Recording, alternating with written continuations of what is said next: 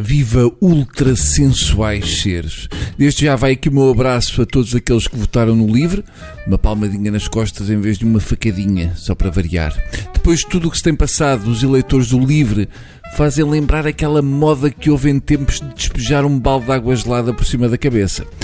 Publicamente, tudo começou quando a única deputada do LIVRE, Joacine Catar Moreira, se absteve quando da votação apresentada pelo PCP de condenação da nova agressão israelita a Gaza e da declaração da administração Trump sobre os colonatos israelitas.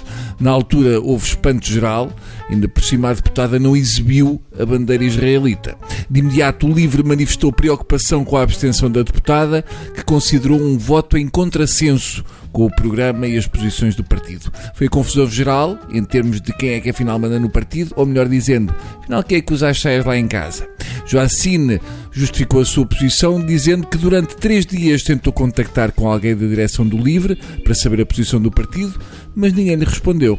Não lhe atenderam o telemóvel, nem responderam às SMS. Por acaso eu costumo fazer isso com os telefonemas da minha mãe, mas fico sempre com uma dor no coração porque depois no telemóvel aparece a frase Mãe perdida.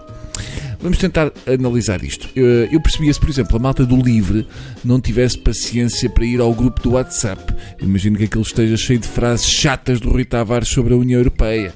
Mas é muito estranho não atenderem telefonemas da Joacine, mesmo sabendo que metade do tempo da conversa ia parecer que a Joacine estava a passar num túnel e a perder o sinal ou que estava a ser ultrapassada por uma Famel Zundap. Mas ela diz que também enviou SMS, portanto não há desculpas. Se ela enviou uma SMS a perguntar, malta, como é que é? Vota a favor da condenação da agressão israelita a Gaza ou nós curtimos os ataques aos palestinianos e as cenas do Trump? No mínimo, respondeu-lhe com um smile porque também é estranho que a Joacine não saiba qual é a posição que o livro tem tido ao longo de todos estes anos em relação a este tema. Eu imagino a pensar, hum, já não lembro se somos a favor dos direitos humanos ou não. Raios, eu devia ter lido no nosso programa, mas aquilo era tão comprido. Joacine acrescentou mais tarde que Fui eu que ganhei as eleições sozinha e a direção quer ensinar-me a ser política. No fundo, tudo indica que é a história a repetir-se. O Rui Tavares também foi eleito pelo Bloco de Esquerda para eurodeputado e depois baldou-se do grupo e ficou por lá o resto do tempo como independente. Karma é tramado.